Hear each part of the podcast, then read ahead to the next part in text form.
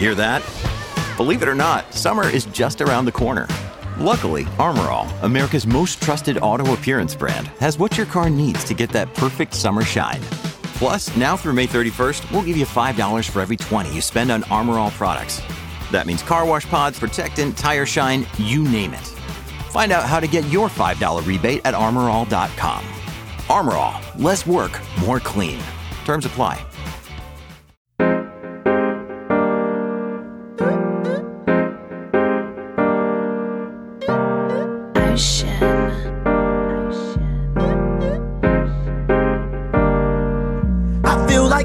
Motive, sipping, drinking Arizona. Mixtape just around the corner. Did a lot in California. Can't wait to drop this on you.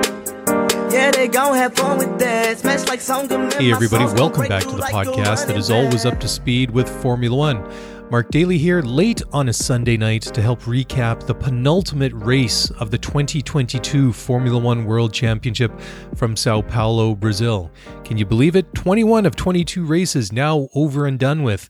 And that means next weekend we're off for the season finale in Abu Dhabi. And that's it. It's over and done with. Hard to believe, but time certainly flies.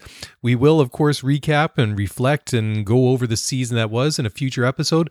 But earlier tonight, I sat down with our very good friend Tim Hauraney from the T S N Racing Pod to recap what was a very eventful and very exciting weekend of racing in Sao Paulo.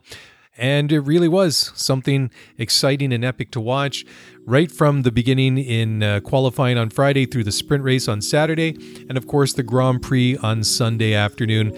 There was action basically all weekend long, and it was, uh, from my point of view, hopefully from yours as well, a very, very enjoyable racing weekend. Anyways, Mark and I will be back on Thursday night for the regular weekly pod, and until then, I'm going to throw it over to Tim. Tim, take it away. Welcome, everyone. I'm Tim Hauraney. You're listening to the T S N Racing Pod. If you want more T S N Racing Pod, you can get it wherever you get your podcasts. Uh, please head on over to Spotify. Give us a five-star rating and a follow. Same with Apple Podcasts, as it does help us grow uh, the pod. And today we are doing Brazil Grand Prix review. And joining me to do that is Mister Mark Daly from the Scuderia F one Pod. Mark, how are you? Good, man. W- what happened? I'm still trying to digest this whole weekend. It was insane, but I loved it all. It was pretty wild, right? Absolutely. Um, let's get right into it. Start uh, with qualifying on Friday. Um, we'll jump to Q three. Um, quite a bit to unpack with uh, Q three. Where where should we begin? Uh, with Ferrari or at the other end of the grid? Okay, L- let's let's just kind of like put this in context, because I was out at Remembrance Day ceremonies on Friday. I got home, I got changed, I had my shower, I picked up my phone, and I automatically went to Instagram, and I saw from the, the Haas official feed, you know, K-Mag jumping up, everybody cheering, and I'm like, what is this?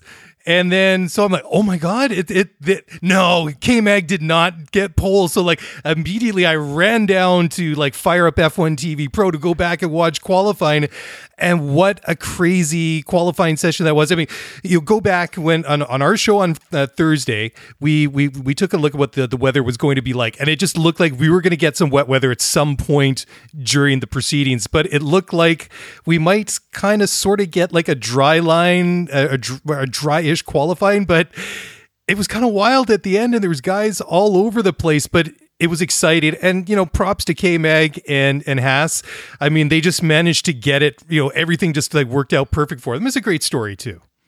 Yeah, absolutely. I think uh just the lap itself was really interesting, you know. Mm-hmm. It, as you heard, with drivers trying to like search for for grip, and one of the difficult challenges was with this weekend is because the tarmac at the Brazil Grand Prix is actually quite dark. Yeah. And it's that makes it even more difficult to look for grip uh, when it rains. So for K-Mag, you know, part of his lap searching, you know, for grip was trying to find a bit of a dry line um, in sector two. And it was really quite fascinating to watch his uh, watch his onboard and, and see which types of lines he was choosing just by where he was actually looking and, and thinking that he saw Uh, a dry line appear. That was a legit lap from, oh, one hundred percent. From Magnussen. Like, yeah. it was pretty good, man. Like I and smart of smart of Haas to get him out right away. Obviously, having the advantage of being at that end of the pit lane for sure, but taking advantage um, of being where they were, which is uh, quite remarkable. And uh, just you know, I've followed this team for a really long time. I have a lot of friends on the team as well, and it's just it was really cool. And uh, I mean.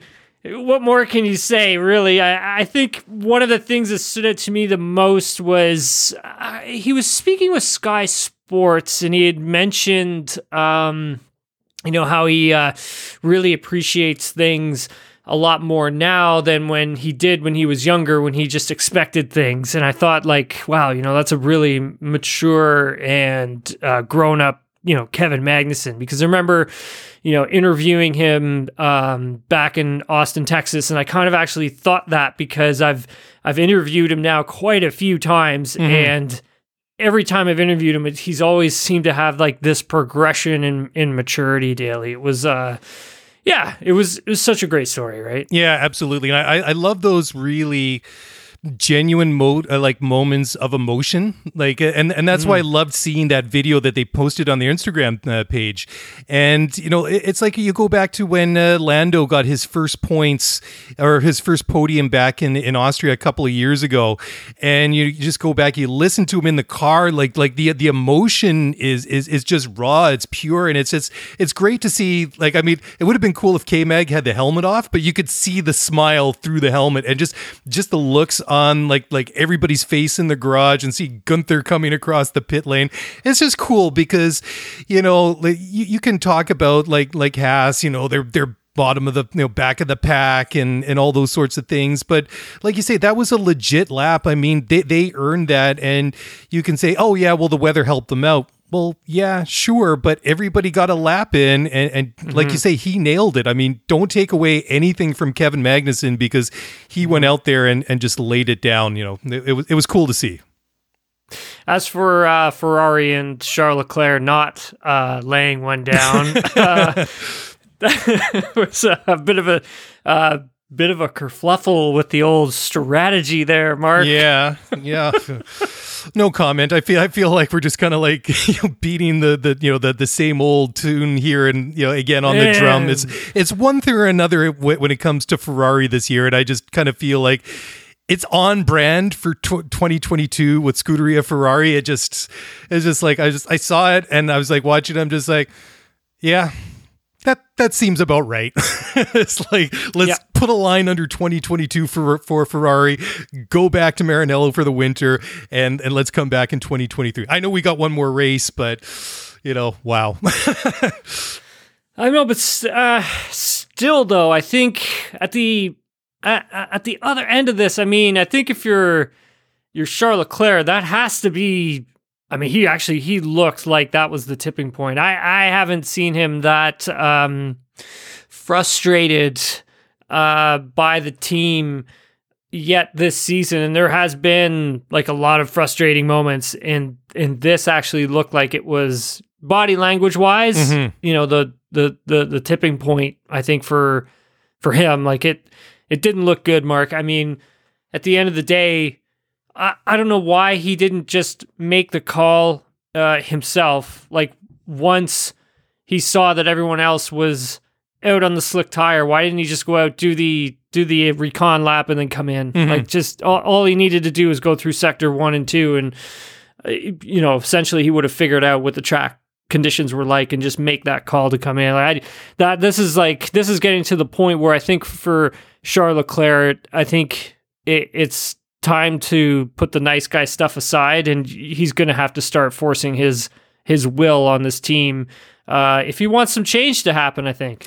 Well, yeah, I mean, we we can talk about it in a minute what happened in the race, but I mean, it was, it was very much like at the end of the race on this this afternoon when he wanted, you know, he, he was saying something to the effect of, well, can you think about the championship and switching us around? And it's kind of like, well, you know, your your teammate's on for a podium, and do you really want to be, you know, like, do you really want to be like Bonato to tell, you know, like Carlos, who earned that podium, right, to to back off for for for, for Charles. I mean, you know, when when it comes down to it, I mean, that's why as a team principal, you're making the big bucks. You got to make these these tough calls. But it just it, it kind of seemed like it was another, you know, we, we put together qualifying and then you know, what happened to him in, in the sprint race and then in the race itself. All these, you know, the whole weekend and some of these different things that sort of come up to the surface, like you say, it's just like it, it's more frustration. It's when does he get to the the breaking points? And yeah, I mean, I, I was going to ask you. I mean, sure, you got to be stop being Mister Mister Nice Guy, but also, you know, when we were talking about K-Mag being more mature, I guess, you know, maybe it's not maturity, maybe it's a, a driver. Do you want to call it experience or whatever it is? Because I mean, Charles relatively is still fairly young. I mean, he's not a teenager. I mean, he's in his early twenties, right? But I mean, he he should be experienced enough to maybe make that call. I mean, you know, that's one of those things I said that sets the really good drivers apart from the great drivers, is maybe just making that call on the fly. Is like, I don't care what you guys are saying. This is the right choice. This is what we need to do. Mm-hmm. So I, I can't help uh, but think that that maybe, like you say, he's got to start imposing some of his, you know, his desires on the team. I mean, if he's going to be like the legit undisputed number one at Ferrari, right? Tough job, but yeah. It is what it is. Which I think is only going to get harder for him yeah. moving forward. I, I really do, uh, simply because of how Carlos Sainz has started to really put put it together. Um, and especially after the summer break, he's been extremely strong. I, and the car's not going to change like that much, right? Like, mm-hmm. It's not like we're going to have a, a brand new, um, brand new looking Ferrari that's gone in a totally different uh, direction where they can, you know, change everything on this race car. Ferrari's not going to do that. That doesn't make any sense. If anything, they've already got a strong car, just got to improve on it in certain areas. And Sainz has already figured the car out. So at the end of the day, you know, this guy isn't going to get any weaker. He's just going to get stronger. And I think that may end up tipping the hand of Matteo Binotto. And instead of having to look at Charles Leclerc as your your number one, who's to say that they don't start looking at Carlos Sainz as that number one later on next season, right? Like, we don't know what's going to happen here. And hey, look, Carlos is no slouch. He's proved it. He beat Charles Leclerc in twenty twenty-one in the Drivers' Championship. And now look at what he's doing, that he's figured everything out with this car. And so for next season, I just think that if you're Charles Leclerc, I think you have to really start throwing your weight around, mm-hmm. or else, Uh, you know, who's who's to say that this thing doesn't start going in Carlos Sainz's way? Well, you, you make a great point. Uh, as I go back and look at the uh, results since uh, we came back from the summer break, Charles had a run of five podiums from Holland all the way up to uh, Dakota a couple of weeks back. He had two pole positions, and you you look at uh, Carlos. He's he's had two podiums, but if you just kind of like look over the like the course of the longer season, Carlos has had six D N Fs. He's retired six mm-hmm. times for, for various reasons. And you, you look, there's there's about fifty-five, fifty-four points between them in the World Championship. I mean, on paper, there's a, there's a big distance in the championship between them. But, you know, if he only, you know, if he finishes a bunch more races than he retired, I mean, that gap could be a lot, lot smaller. And I, I've maintained for a while now that I, I think that Carlos Sainz, he kind of flies under the radar a little bit. I mean, sometimes, you know, the results aren't quite there and not always through his own faults, but I don't think that there's any doubt that this guy is a really, really good driver. And I, I just don't think mm. he gets enough, you know, respect. I don't think he gets the reserve or sorry, the respect that he deserves, not just at Ferrari, but even just over the course of his career. Yeah, one hundred percent. And, you know, if we've looked at how that career has actually gone for, for him, mm-hmm. fighting to stay in, in Formula One, never really had anything really just handed to him. He's always had to fight to to hang on in F one, and he's gone up against some pretty impressive teammates and come out the other side sure. uh, on the other end, like yep. as the better driver in some points. And, you know, now he's at one of the best teams on the grid, and I, he's not showing that he's having too many weaknesses. He actually, he's pretty impressive. And, you know, yeah, I, I just, I, I honestly do not see him as a number two driver next season. I just don't. I didn't see it this season either, to be perfectly honest with you. And he wasn't really treated as such either, Daly. So mm-hmm. I don't know. I'm I'm interested and curious to see how, you know, next season goes. Apart from, you know, a couple other teams as well that we'll get into a little bit later. Um, as for the sprint race, you know, I've I've never been a huge fan of these, and the race on Saturday I actually really enjoyed, like, a yeah, lot. Me too. And yeah, and I think, you know, I. I was talking to Chris Medlin, Chris Medlin about this uh, a few days ago, and, you know, one of the things we were discussing was that, you know, F one had been talking about, well, maybe they don't uh, use the sprint race as the starting grid for the big race on Sunday. It's kind of like, well, what's the point, really, right? Like, we were just kind of discussing, like, well, what what else could they actually do? Mm-hmm. I mean, this kind of actually seems like the more logical thing to do. It's just, it's trying to find the racetracks where sprint races are going to work. Passion, drive, and patience. The formula for winning championships is also what keeps your ride or die alive. eBay Motors has everything you need to maintain your vehicle and level it up to peak performance. Superchargers, roof racks, exhaust kits, L E D headlights, and more. Whether you're into speed, power, or style, eBay Motors has you covered. With over one hundred twenty-two million parts for your number one ride or die, you'll always find exactly what you're looking for. And with eBay Guaranteed Fit, your part is guaranteed to fit your ride every time or your money back. Because with eBay Motors, you're burning rubber, not cash. With all the parts you need at the prices you want, it's easy to make your car the M V P and bring home huge wins. Keep your ride or die alive at ebay motors dot com. Eligible items only. Exclusions apply. A hundred percent. And Interlagos is one of those those tracks. I mean, it's an old school track. It, it's great. It's got like that change in elevation. It's got a light, nice roll to it, if you want to say that. A lot of great corners, some nice fast sections as well. It's not super wide, but, you know, th- we've seen some great racing there over the years. And for the sprint format, it just really works. And I was just kind of thinking, okay, if we have three or four races like that a season, you know, or, or venues like that per season, then the sprint race becomes a legit thing. But like you say, mm-hmm. It's just finding those those tracks where it really works. But then, you know, I, I guess maybe, you know, like, how does Formula One handle it? Because, you know, you might have other tracks saying, well, you know, hang on, we want to handle, your, we want to host a sprint race as well. But, you know, it's like, where do you kind of Bal- you know, strike that balance between the needs of the, or the wants of the, the race organizers and what's good for the spectacle of Formula One? Because, you know, if you take qualifying on Friday, the sprint race on Sunday, and then the race on, or sorry, on Saturday, and then the race on Sunday, I mean, th- this weekend really had it all. And I, I can't help but thinking, if we we had similar sprint races, then li- like we saw in Brazil, that, you know, across the entire season, I can see leg- people legitimately getting jacked up for this, rather than, oh, sprint race, meh. It's like, which is kind of how it's evolved over the past year or two since these things got introduced, right? Yeah, absolutely. And I put a poll out on my Twitter, and uh, it's still, you know, it's still for sprint races.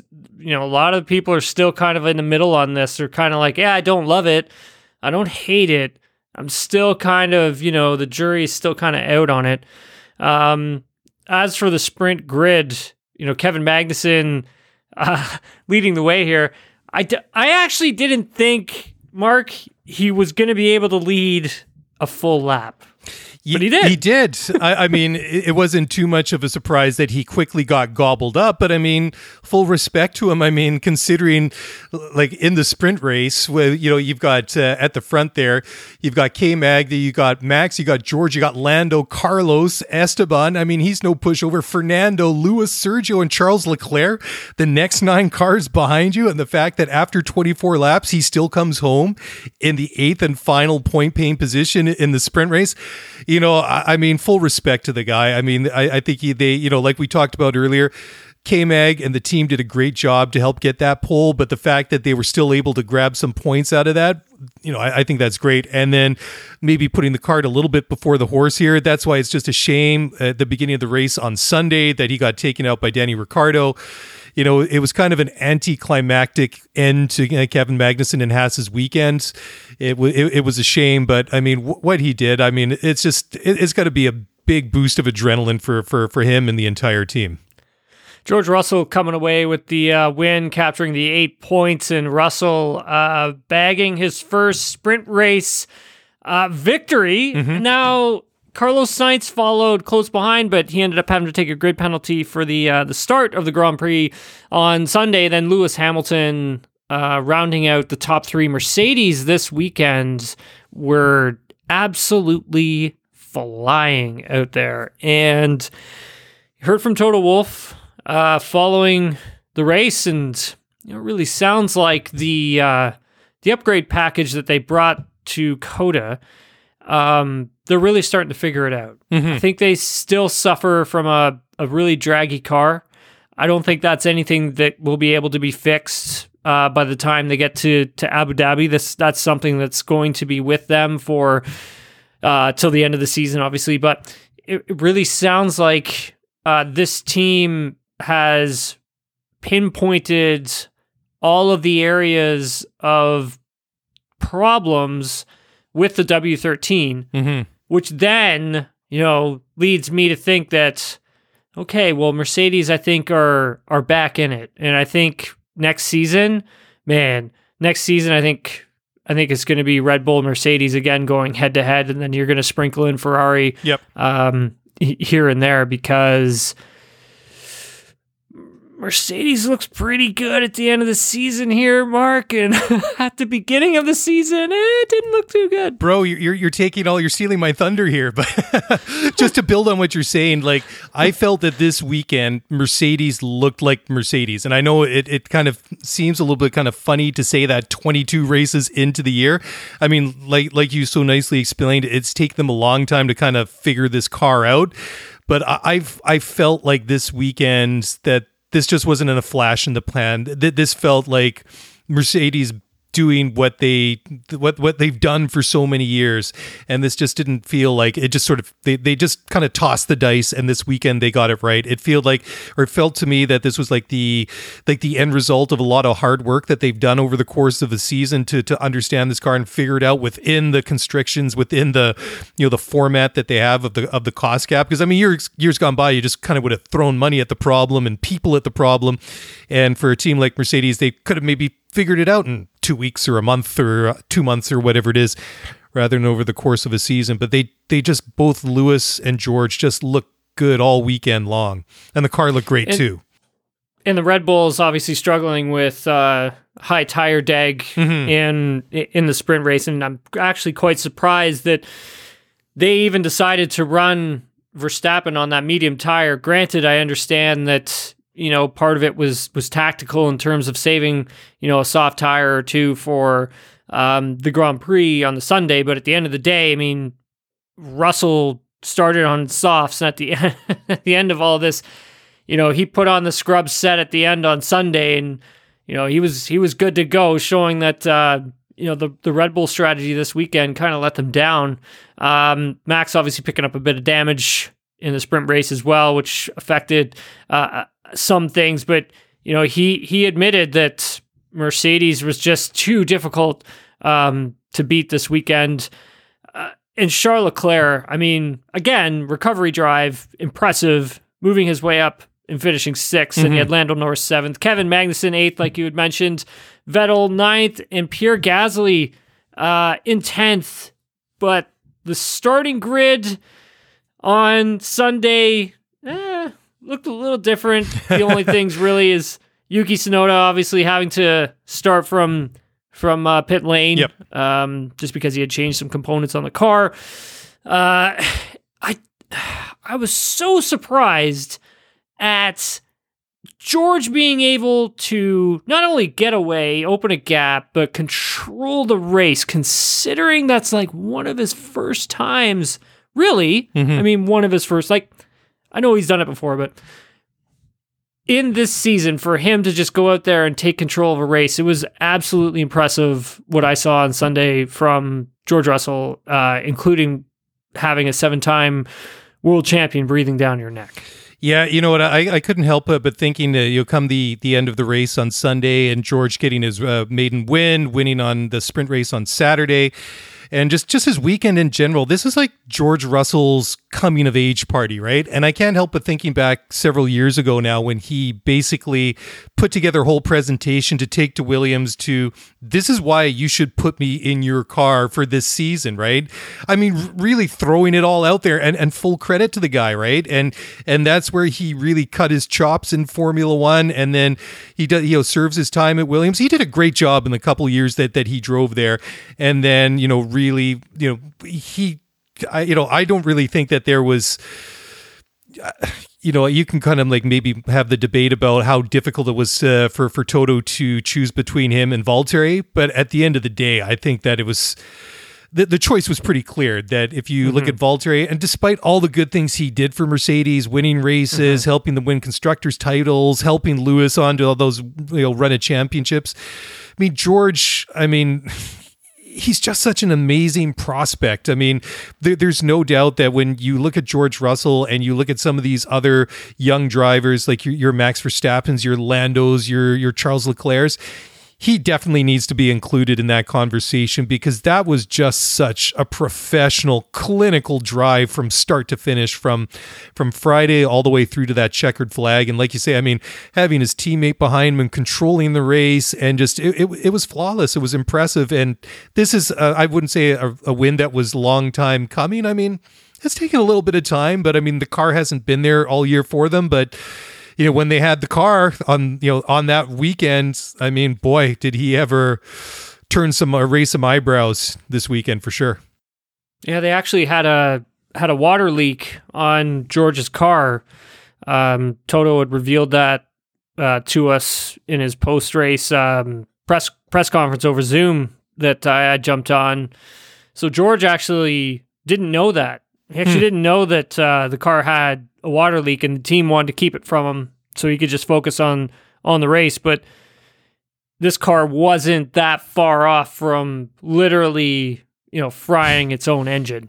That's and amazing. George didn't even know about it. Wow, wow. so, so they literally just got it, this thing across the line.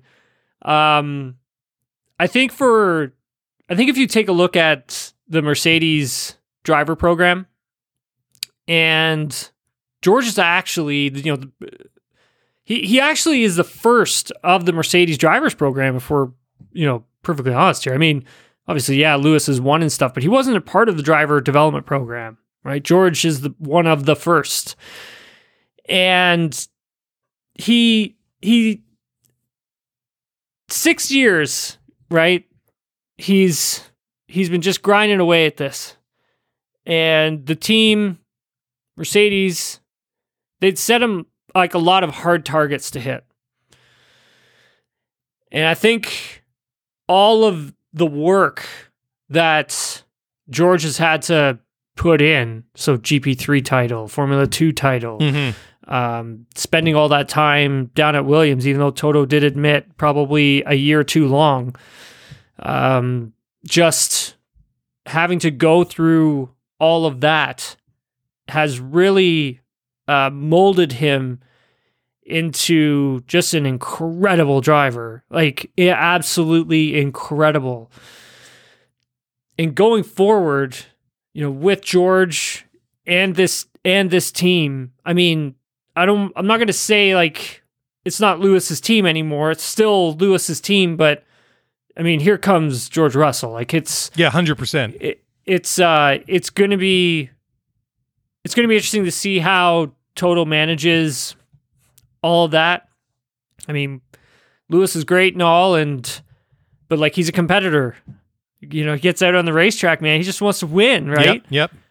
And same with George. Like these are two competitive animals here, and they're they're going to go at it sometime next year. And it's it's uh, it's going to be a juggling act, I think, at some points for Toto to kind of have to like you know manage. manage that. And I think for George and Lewis to manage that relationship, um, as well, I, I just, uh, he, he's definitely deserving Grand Prix winner, Mark. And I, I'm really excited for this team because they are going to have the best driver lineup on the grid next season. Like, oh my God. It's scary, isn't it? And I mean, yeah. I, I think if you're Toto Wolff, I think you're going into out into the garage and pulling out that box with the twenty sixteen on it. I'm pulling out all those notebooks and all those notes that you made between and, and, and prior to twenty sixteen, you know, between all the things that happened between Nico and, and Lewis, and just like kind of maybe going over some of those highlighted passages on, you know, I could have done this better in management. Managing that relationship between Nico and Lewis,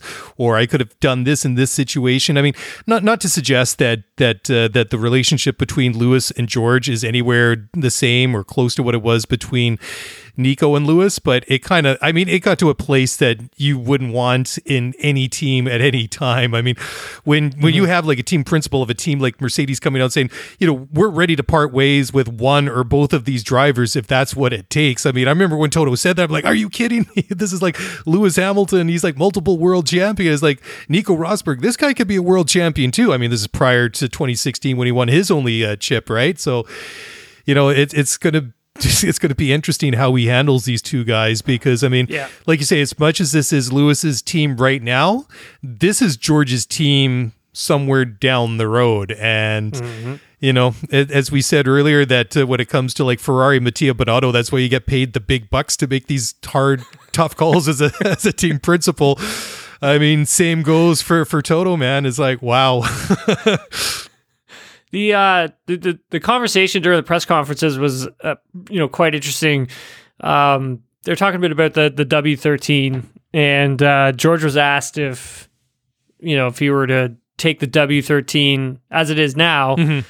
you know, back to Bahrain to the start of the season, and if he would be happy or happier. And uh, George actually said if they took they, they if they ended up taking this car back to Bahrain right now, he said it would be over a second quicker. Wow. That's amazing. That's, that's how much time they've clawed back in getting this thing to mm-hmm. work. And all credit, you uh, you know, all credit is due to that team for um, really, you know, not throwing the baby out with the bathwater. Yeah. I mean, they had lost so much time just trying to solve their porpoising issues mm-hmm. that now they're starting to, you know, focus on uh, other things. And I, I just think that, you know, moving forward, if we look at Abu Dhabi, actually, I'll ask you this question. Do you think Lewis Hamilton goes winless this season? Because if he does, you know what that means. It's the yeah. first season he's ever had in Formula One where he's never won a race, Mark. Another day is here, and you're ready for it. What to wear? Check. Breakfast, lunch, and dinner? Check. Planning for what's next and how to save for it? That's where Bank of America can help. For your financial to-dos, Bank of America has experts ready to help get you closer to your goals.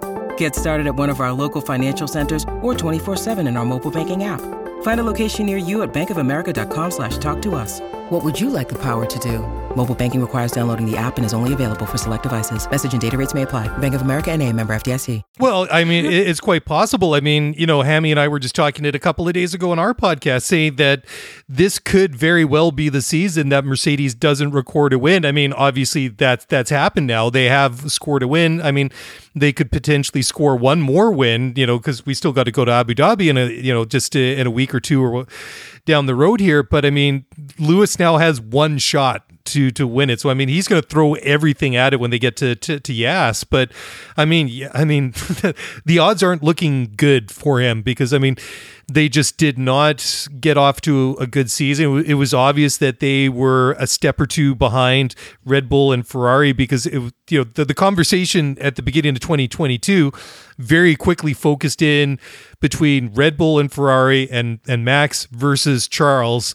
And it was just like, huh, well, what's up with Mercedes? And it, it wasn't just like, oh yeah, just, you know, th- they'll get this figured out in a race or two, because they were, it was clear they were quite a bit off the pace. And it, it's just it's just gone on and on and on. And you have that one unforgettable moment in in Baku when Lewis literally needs to be pulled out of the car because he's like so physically sore, and he's just hobbling around like uh, you know like you know like an old man. You know you know not to be ageist or age discrimination or anything, but he really looked like somebody that was in a severe amount of physical discomfort, and that was just like I mean, it's just. Kind of blows my mind that they even got to that. But I mean, you know, to their credit, they stuck with it and worked with this car because they could have just pulled the plug at any point during the season, said, you know, forget it. We're going to throw our time and our and, and our energy into developing the car for twenty-three.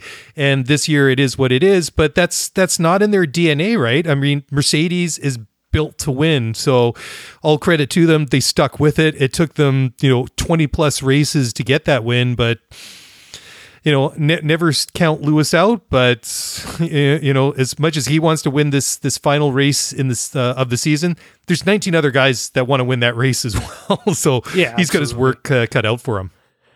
Let's talk about the uh, Hamilton Verstappen uh, collision. I mean, Verstappen ended up getting a penal- time penalty for mm-hmm. it, anyways. Uh, Verstappen had a nice fight back at the end of the day. We'll yep. get onto that in a minute, but. Man, it was uh, exciting to see those two going wheel to wheel into a corner again. I, yep. I have to admit it. I got really excited to see it. I know some people didn't, and I understand that, but I don't know. There's just something with that uh, rivalry between those two, man. It just it just reminds me of those, you know, Senna Prost days and. Oh, man, you know, like uh, Rosberg-Hamilton days. It just, yeah, I, I don't know. There's just something juicy about it at the end of the day.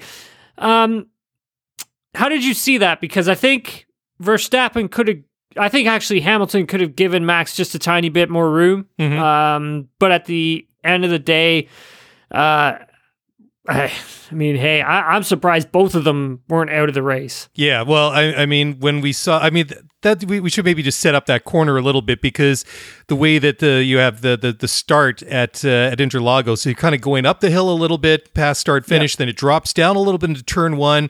You do that hard left, then it starts dropping down into turn two, and then it drops a little bit more as you go into Curva do Sol in turn three. So.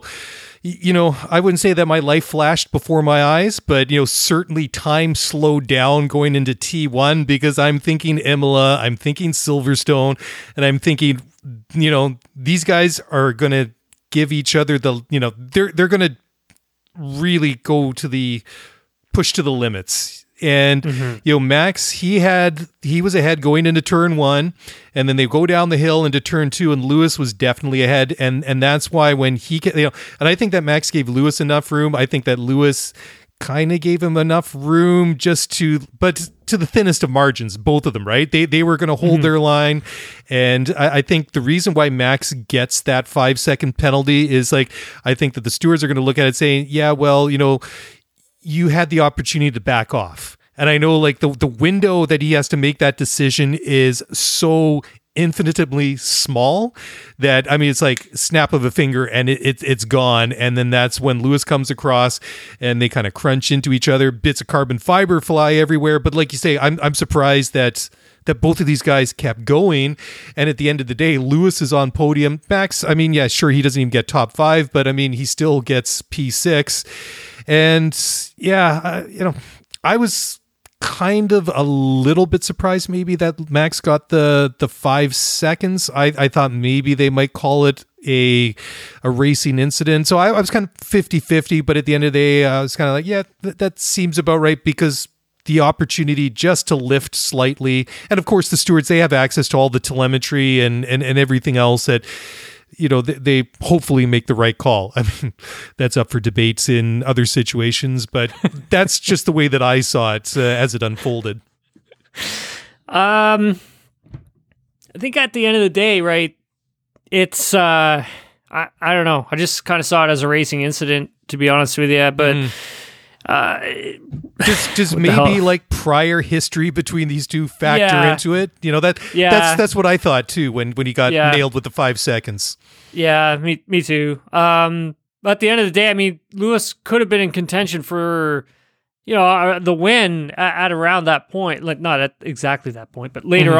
on uh, in the race, that win probably could have came came to him a little bit more so than than when it did towards the end of the race. Uh, that being said, um, did a great job to recover. I mean, both drivers did. Uh, yep. And I think, like, you know, for for for Lewis, just not enough pace just to catch George and get by him there. Um, towards the end. As for Charles Leclerc, um, it's, he wasn't too upset at Lando Norris. I think Leclerc felt that, you know, looked like Norris had made a mistake and bumped into him. But mm-hmm. man, I am so surprised that that car was able to keep going. Oh, me too. I don't know how the hell Charles Leclerc kept that thing running. Really didn't. Well, you know, after we we had like the, you know, the opening lap there, we get the safety car and everything, and then I see like Charles stuff it into the tires. I'm like, oh, yeah. Here we go. There, there's his weekend over. And uh, I, I was just, I, I was surprised that all of a sudden it's like he's going, he's back going, and I'm like, yeah, he's gonna, he's gonna limp back to the pits, and the next thing we're gonna see Charles get out of the car. He's gonna have his head in the hands, just uh, really disappointed, or, you know, walking away from the car in disgust. But I, I was shocked. But then at the end of the day, he ends up just off of the podium. And, mm-hmm. you know, that's that's an interesting situation, right? Because he's uh, fighting for uh, second in the world champion uh, championship ag- against uh, Sergio Perez from, from Red Bull. And then, as we were saying earlier, he's making that call on the radio, telling the team to to, to think about the implications that it has for, you know, his world championship uh, battle with, with, with Checo, and to think about switching the cars around. I mean, what yeah. is what is I mean.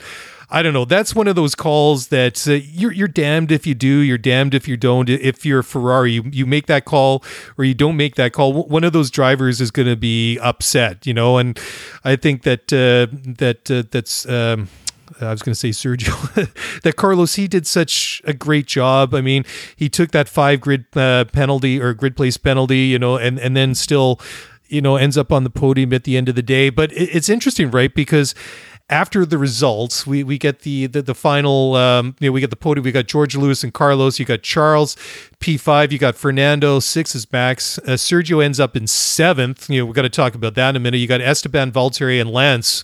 Lance Stroll rounding out to the, the, the top ten. So by the time it shakes out, now you got Sergio and Charles even on points going into the, the, the final race of the season. Now everything's to play for, but you know, you can see, you know, Charles is doing the mental arithmetic because Sergio was a non-factor today. Because, I mean, in the middle of the race, Lewis was just, he was taking chunks of time out of uh, Sergio ahead of him, and that wasn't even, you know, they they weren't even racing each other. I mean, and he just kind of like dropped further and further back uh, through the uh, th- through the order, and then, you know, they you know he ends up uh, behind his teammates. But yeah, it, it's like like what do you do if you're Ferrari? I I, I think ultimately. Yeah, I don't even know if it was the right call. I mean, I, I've I kind of like I've had this conversation with myself all afternoon, I, and every time I think about it, I come up with a difference. Like, like, yeah, they made the right call. No, they didn't make the right call. Yeah, ask me again tomorrow. I'll probably tell I, you something think, different. Yeah, I think they did, simply because like it was pretty well earned by by Carlos. You can't go and take a podium away from him. Yeah, I really just don't think that's the right. That's not the right move, uh, and. I think that Leclerc is going to be able to finish this thing off, and I think Ferrari feels the same way. But at the same time, yeah, yeah, I just think you can't you can't disgruntle the team that way. And people have to remember that when I say team, I mean like Carlos's team, mm-hmm. because you know everyone may think that, well, yeah, well, the crew, you know, they work for the entire team. Well, no, they don't actually. They they work on one car. It's a team within a team. It's a team within a team. And you you don't want fractures showing up in your in your team. Now, if we take a look at the, it's, it's similar to what could happen with the Perez Verstappen situation, and we'll get onto that in a minute. Um, but the same thing, you know, could transpire there. And as for Ferrari, you know, they've got enough headaches to deal with as it is at the moment. you know, why add more to the pile? So I think just keeping um, keeping things stationary as they were finishing, I think was the right move.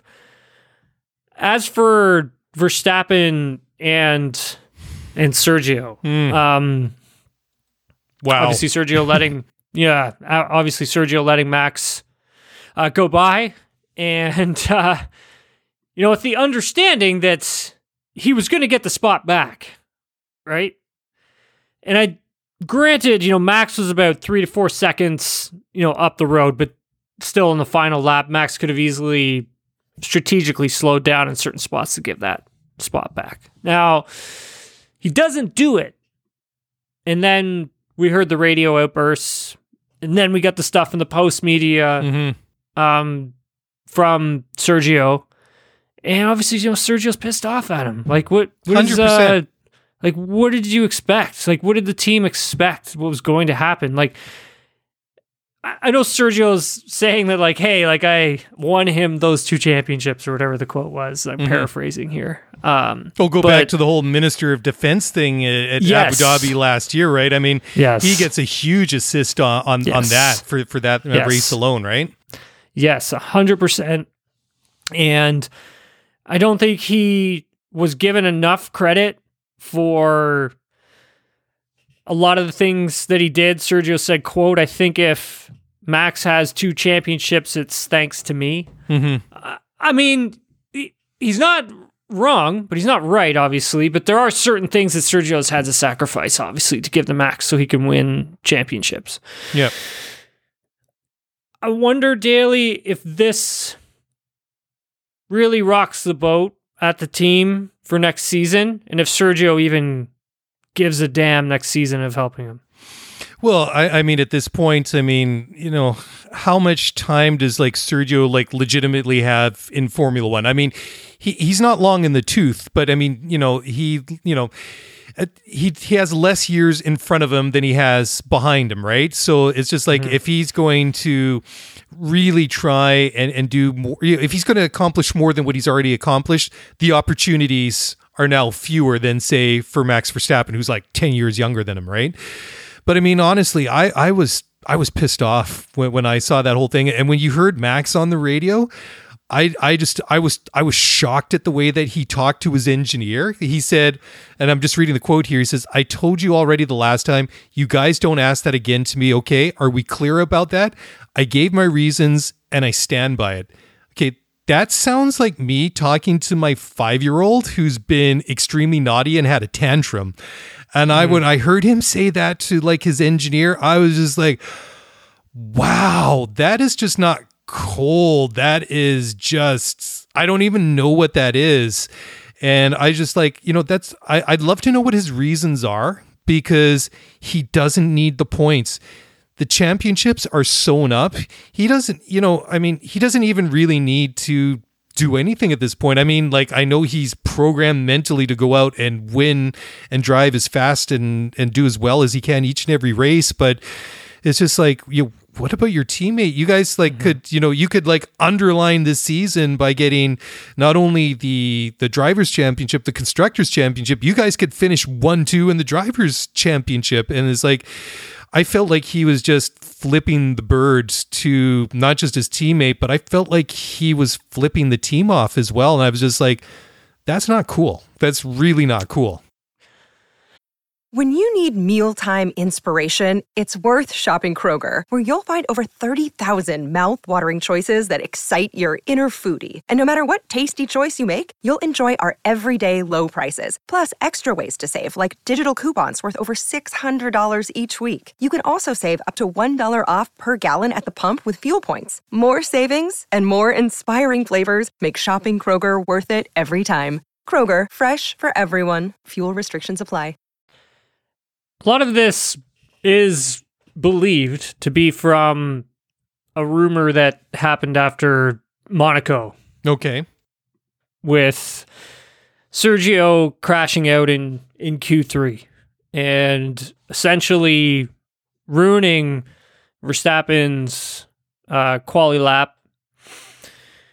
Uh, whether or not he would have gotten pole, that's another conversation for another time, because Leclerc was also, I think he was looking good for pole at that point as well. He ended mm-hmm. up, Leclerc ended up getting pole anyways, but that ruined Verstappen's chance.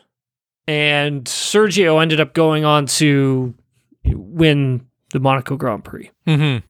And so the rumor is, is that this actually is something that stems uh, from that event. Now, you know, Verstappen was asked, you know, by the media multiple times, you know, what, you know, why, what, what, you know, why didn't you do that? And he kept just responding with that he, you know, he had his, had his reasons for it. Um, and moving forward, they're going on to Abu Dhabi, and if he needs the points because they're tied, he's, he just felt that it wasn't at the end of the world, mm. is basically what he had said. I think, like, at the end of the day, if you're going to have a teammate who looks after you like that in some points, like Sergio Perez does, I mean, you got to take care of him sometimes, you know? Yeah. You, you, you know, you can't like, do that. I, you know, I know that, uh, like, all, all the Max fans will come after me for this, and, uh, you know, you, you're you're like a total Lewis Homer, but, you know, I'm I'm trying, you know, to, to be as, like, you know, middle of the road as as as possible on this, but just from a sporting point of view, I just don't see in the same situation Lewis doing that to, maybe to Nico. Probably mm-hmm. would he would have done that. He wouldn't. He wouldn't have uh, helped out Nico in that situation, but I, I don't feel like he would have done that for in the same situation Actually, for other teammates. I just got, got a question. Yeah. I got a question for you. Sure. And see if you remember anything. So, do you ever remember Schumacher doing something like that to Rubens Barrichello? Now, granted, you know, Rubens did get messages to, you know, move over to let Michael go by to get wins on his way to winning yeah. championships. But but did you did you ever hear anything like? I, I guess for do you for remember me- anything like that? Because I, I I don't. Um, because I actually the reason I bring it up, I had a social media uh, individual person on Twitter messaged me. Yeah. Social media individual. I'm such an idiot. Person on Twitter. It's one of your, bro, it's tweeps. It's one of your tweeps. Yeah. So a person on Twitter actually asked me that question. If I ever remembered, you know, Schumacher doing something like that to Barrichello. And, Let, you know, I couldn't, I couldn't remember something like that. Ran. I, I could remember the times that he did move over for yeah. him, like, so he could get the wins to get the championships. But I don't ever remember him taking a position and never giving it back. Let's just say that in, in that relationship, in that pairing, I think like this whole situation is underscored by the Austrian Grand Prix that one year when Rubens yeah. was like winning, or he was leading and he was told to let yeah. Michael back. He wins the race. And then Michael was, I think he, it was such an awkward thing. And on the podium, I think like Michael was very, he was very uncomfortable, embarrassed about it, and made Rubens basically take the top step.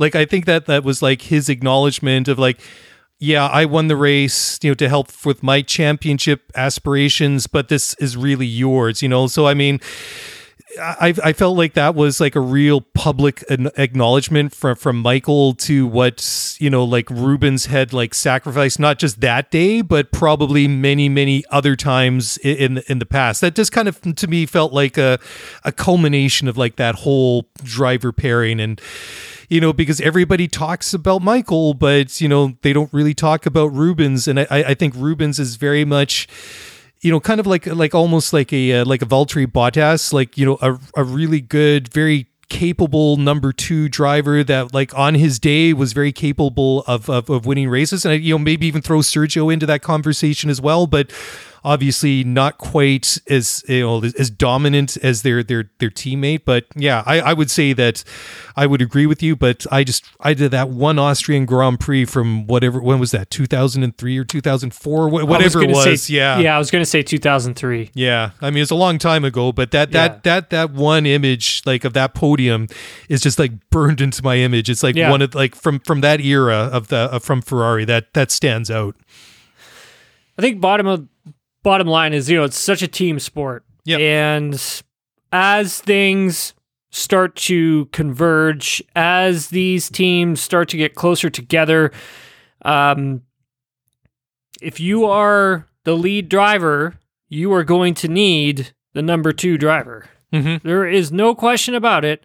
At some point during the season, you will need that individual.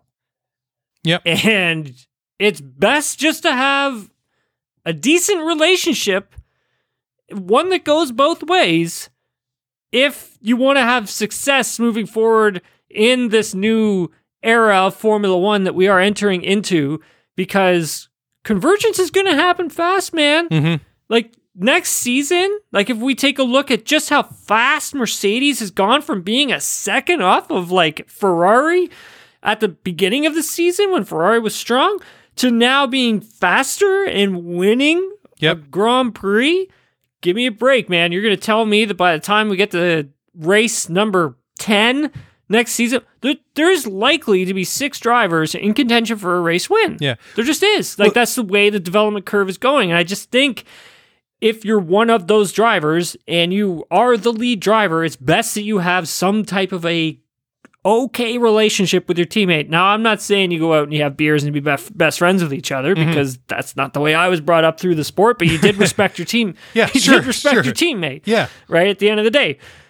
I um I just uh, I got a bad feeling about this for for Max. I just don't well, I don't know if Sergio could It, it, the, yeah, you know, the dynamic yeah. is different, right? Because we were like, like a few minutes ago, we were talking about, you know, the, the situation that Toto is going to have at Mercedes between the up and coming prospect and the GOAT, right?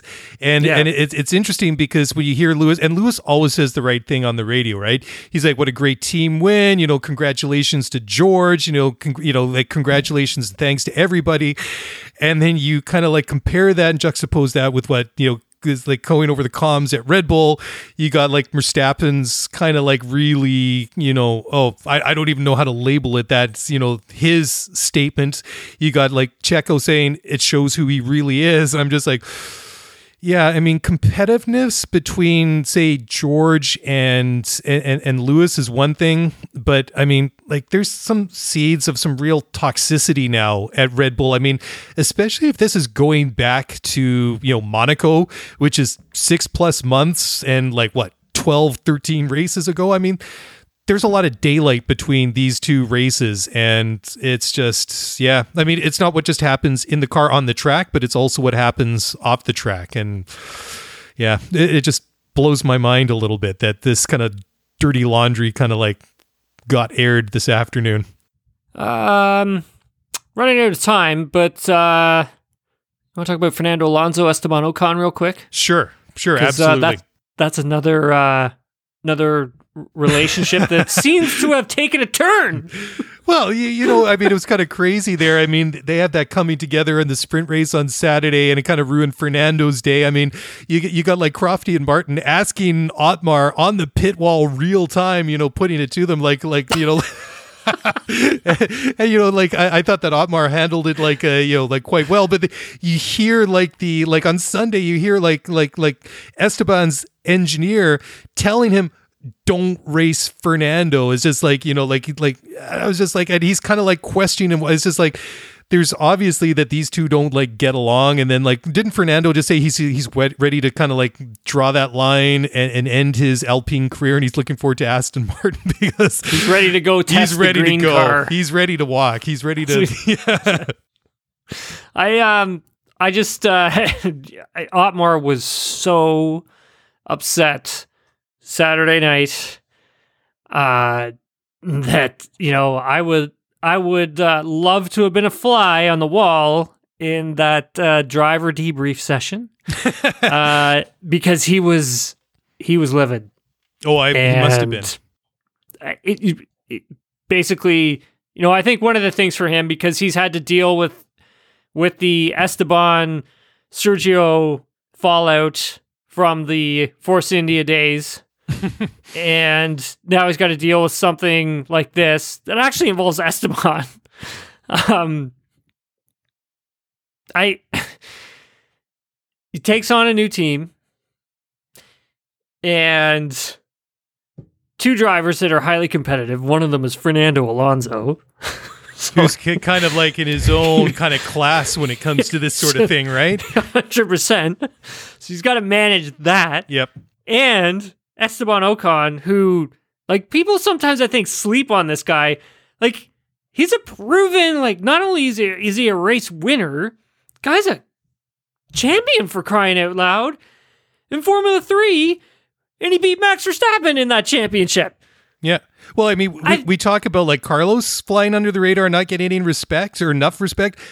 Esteban gets zero respect. Zero. Yeah, he gets, like, no recognition of, like, his capabilities None. and what he's done in the past, and it, it blows my mind. I mean, this guy's this legit. Guy, he's a good, good, this, excellent driver. Give his shoulders. Is a guy, yeah. Yeah. This is the guy who got to Formula One with zero money. Yeah. Like, zero, zero, zero, zero dollars. None. Mm-hmm. Nothing. This is how, this is the guy who got there from hard work, talent, and right place, right time, and meeting the right people, and that's how it goes. And he, he sat out a year. Yeah. Oh, yeah, yeah, that's right. He also had to sit out a year as well before coming back to Formula One. I mean, talk about a journey. I think at the end of the day, for for Esteban, you know, I thought he didn't go up against Fernando towards the end of the race, even though he could. Even mm-hmm. though he had told the team over the top of the radio, they were telling him, like, hey, look, just bring the cars home. Don't get into it with Fernando. If he's quicker, let him by. And he's saying, yeah, I'm going to race Sebastian Vettel, and that's what I'm going to do. And that's what he kept saying over the radio. Fair enough. I think that there was at some points, though, that Esteban could have made his car a little wider, but he didn't. Um, and letting Fernando go go on to finish, I believe he finished fifth in this race on Sunday. Yeah, fifth. You know, Fernando's been been driving remarkably uh, this season. And I... I wonder how it's going to work at Aston Martin. Mm-hmm. yeah, I, I don't know, right? I mean, it, it's every time, like, Fernando's kind of, like, popped up, especially, like, in the late, later part of his career. Like, every time he's made a move, I'm just like, how's it going to work this time? So, I don't know. I, I really don't know. uh, caps off to Valtteri Bottas. He was incredible today. Uh, and then Lance... Uh, rounding out top ten, uh, bringing home a point for Aston Martin, but Alfa Romeo being able to capture points thanks to thanks to Valtteri uh, allows them to extend that lead. We have one more race left next weekend. Uh, Mark, uh, this has been a season. We should probably do a season review on all of this stuff, but mm-hmm. I'm kind of I I'm kind of glad it's kind of ending when it is. I felt that last year it kind of went a little bit too long. Yeah. Well, I, you know? I feel like, especially after the championship ended last yeah. year, with all the yeah. the controversy uh, controversy and the way that that championship was decided. Kind of feels like it never stopped. It, it never stopped, and I, yeah. I feel like like you can call it a hangover, or like like this this cloud of twenty-one kind of hung over this season for a, a long time, but. I don't know. I mean, like you say, we got one more race coming up next weekend, and I, I just kind of felt like, even though there was literally nothing at play. I mean, sure, you know, you've you've got this battle between Charles and Checo, and you got some, you know, some some teams that could kind of swap places in the constructors, but they're minor storylines in the twenty twenty-two World Championship. But I kind of feel that just in general that Formula One kind of needed this weekend, because I feel that people that, that yes. made the headlines were making headlines for the for the right reasons, and it was kind of like the race. It was like the weekend I think we all really needed, and I, I don't know what we're going to see in Abu Dhabi. I'm I'm really I'm hoping we'd see a weekend similar to the one that we just had, because it just it felt like a breath of fresh air. And, yes. and I, I feel walking away from this one is just like, oh, thank God, you know, this one's over. There's one more. And then we can just, we can hang up the mics, and we can come back in a couple of months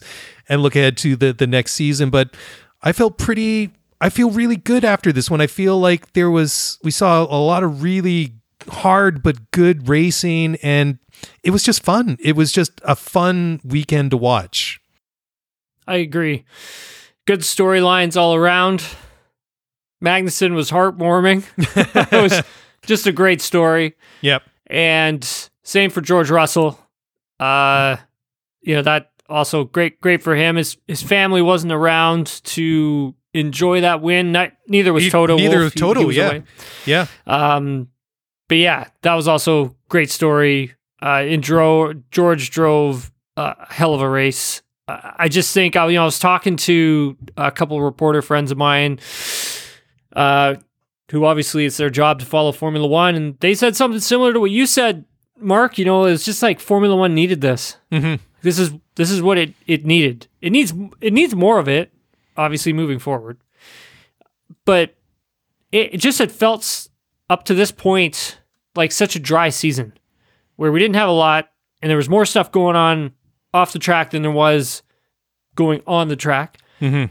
And I wish it was the other way around, because, I mean, obviously it's more exciting to, to talk about, you know, good racing and great sporting stories, right? Than yep. a lot of the times politics off the track. I mean, sometimes it's fun, obviously, but, you know, sometimes it's just not. Sometimes you just need some good racing. We really haven't had much good racing in the, I don't know, since summer break, right? Because like, yeah. I think, like, Hungary was decent. Um, then we had summer break, and then Red Bull just smashed everything coming out of summer break. It just it was nothing there. There was no... Oh, it was home run after home run after home run. Yeah. I mean, if, if you're cheering for Max and Red Bull, that, that that's great. And I mean, all credit to them. I mean, they've been unbeatable, but... You know, the, like you say, the racing hasn't been, you know, like particularly exciting for, you know, quite a few, you know, races. And this kind of really reversed that, you know, that, that I wouldn't say storyline, but that, that situation.